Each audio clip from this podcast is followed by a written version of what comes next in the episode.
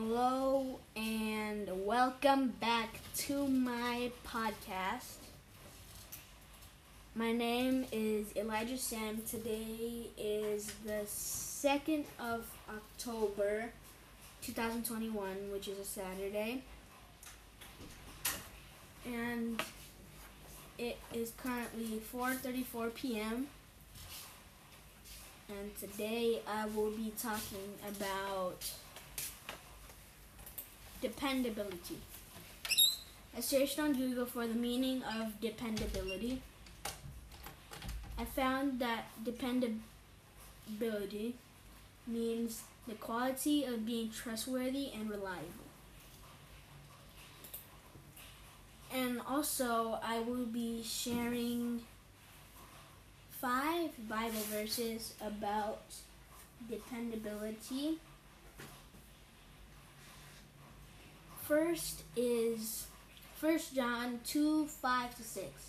It reads, "But whoever keeps his word, in him truly the love of God is perfected.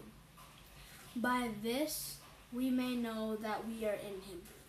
Whoever says he abides in him ought to walk in the same way in which we walked. He walked."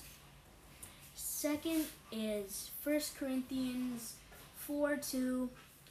It reads, "Moreover, it is required of stewards that they be found trustworthy." Third is Luke 16:10. And it reads, "One who is faithful in a very little is also faithful in much. And one who is dishonest in very little is also dishonest in much." Fourth is Hebrews 11:6. It reads, "And without faith it is impossible to please him.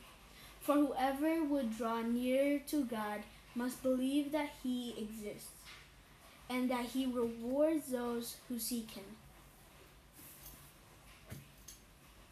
Last is Psalms 33:4, and it reads, "For the word of the Lord is upright, and all his work is done in faithfulness." That'll be all for today. Thank you for listening.